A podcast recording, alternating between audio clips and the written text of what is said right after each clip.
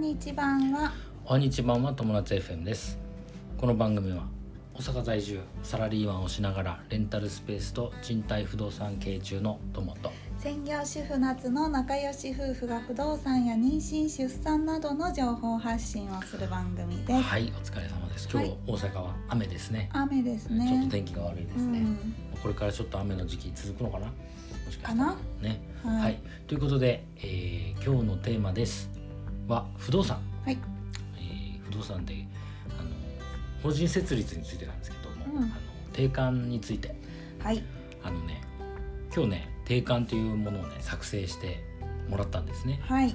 あの定款っていうのはうん。簡単に言うと会社のまあルールルールを定めたものはい。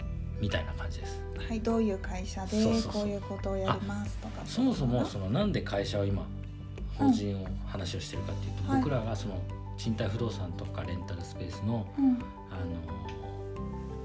まあ副業だね、はい。副業をまあ会社化してうん。今後はまああの会社で、えーいろいろと取引をして、えー物件を買ったりしたいとい。うことで今法人の設立の準備をしてますね。はい。で法人法人設立の準備の中で定款っていうものがねあのうん。作らなきゃいけないんですよ。定款っていうのはそのルールブックみたいなものなんだけど何が記載してあるかっていうとうん。まずは会社名でしょ？うん。それから会社の所在地うん。と連絡先。うん。あとは代表社員、まあ、私の名前ですね。はい。あとは資本金。うん。で事業内容。ここなんですよ。事業内容っていうのをその定めなきゃいけなくてここがね結構悩んだとこ、そうだね。うん、あとは決算期と,、はい印鑑証明私の代表社員の印鑑証明ですね、あとは会社の印鑑はい。がねいろいろね、まあ、細かいことがあるんだけどはい。会社の印鑑とかもねあのなんだっけ楽天で作ったんだけど、はいはい。すごい安くできたんだよね、うん。7000円ぐらいでできた、ね、かっこいいのができたね。かっこいいのができた。うん。でね会社の印鑑はね全部ねアルファベットにしたはい。もう漢字とか日本語が一切入ってないっていう。うん印鑑にしたすごいかっこよくなったねなんか。うんすごいよくなった。ねクラシカルな雰囲気というか。うん。素敵な印象が出来上がりました。でね。さっき言ってたあの事業内容のところなんですけどうん。事業内容にね僕ねコンサルタント業務っていうのを入れたの。うん。これね不動産屋さんとちょっと話して決めたんだけど、うん。まあ、不不動産の所有普通はね不動産の所有管理賃貸売買うん。とかなんですよ。うん。僕の場合およびコンサルタント業務って入れたのね。はい。これ何がいいかっていうとあの個人のうん。事業の個人で持ってる不動産のうん。収益はい。を会社に入れられる。はらしいの。あうん。あの僕まだそこれじ実践してないんだけど、うん。不動産屋さんがうん。言ってた、コンサルタント逆にそれが入ってないとできないのかな？まああのねできないわけじゃない、ねちょっとね本当詳しいことわかんない、うん僕うん。まだ実践してないんで。うん。でえっ、とできるのかもしれないんだけどっていうのは事業内容の最後に必ずうん。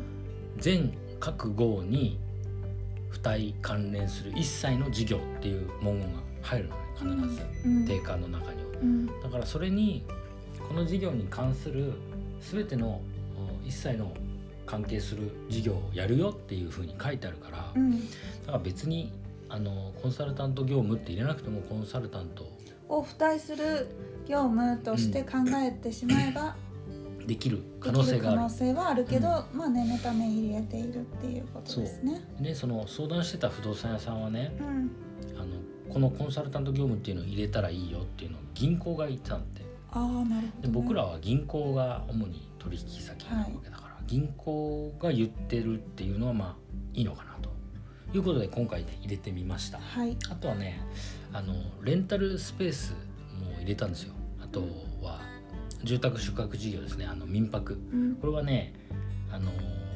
銀行さんから言わせてもらうとやっぱり、えー賃貸不動産のみ一本でやってる方があの融資が下りやすいらしいの。っていうのはまああれだよね。ふそのいろんな事業を総合的に見て融資を決定するからさ、う銀行さん側からしてみればあのシンプルな方がうん。やりやすいわけですよね。はいはい。うん、っていう側面があるんだけどうん。あの、まあ、自分としてはその、えまあ、賃貸不動産は、まあ、もちろんメインでやるんだけども、うん。えーそれの空室の対策はい。だったりするだったりでそのレンタルスペースとか民泊っていうのをやっていきたいなというところで、この3つにします。した。はい。はい。でねあの賃貸不動産経営管理士っていう資格を僕、はい。去年取ったんですけどそね。うん。それがねあのここで生きてきそうでうん。うんというのはねあの大家業を、えー2年間やると、うん。その2年間で実務経験に当たるんだって。うん。で賃貸不動産経営管理士登録するのは2年間実務経験が必須なんですよ。はい。だからそのまあ大家始めてから2年経てば、はい。えー実務経験2年積んだことになるから、うんまあ、2023年の、まあ、4月ですねうんはい。にはあの登録ができることになるっていう話なんですよ。そうだね。2年間で。うん。でそうするとあのいろいろまあ不動産関係でいろいろできるようになってくる。うん。うん。会社としても個人として。そもの賃貸不動産経営管理士っていうのは今は登録してない状態？今はそう。資格は持ってるんだけど資格登録ができていない。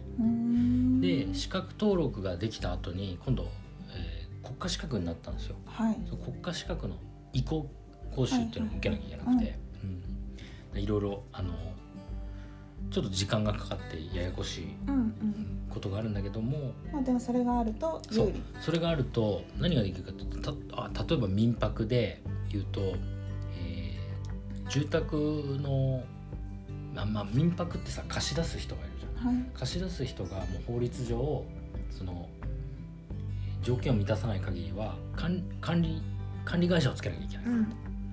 まあ、みんなさ住んでる家って管理会社が大体ついてるじゃない、まあ、イメージとしてはそんな感じかな、うん。民泊する時もその民泊事業する時も管理会社を挟まないとやっちゃいけませんよ、はい。みたいな、あのことがあるのね。はい。でその管理会社になれる。なるほどね。となると自分がその民泊を貸し出す。で管理事業所も同時にやると。はい。いうことになれば管理会社は自分全部一人になる。うん。っていうことなんですよね。だから、まあ、その余計な経費が発生しなくなるっていうそうとですね。ねはい。はいなるほってな感じかな。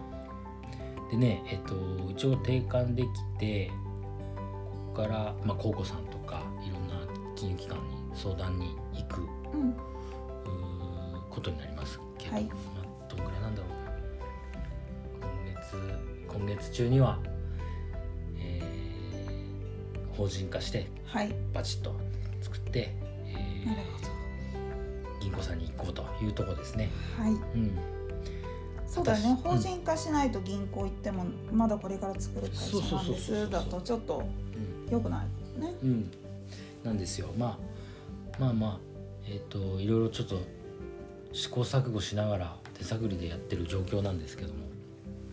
なかなか大変だね。法律の面とか。うん。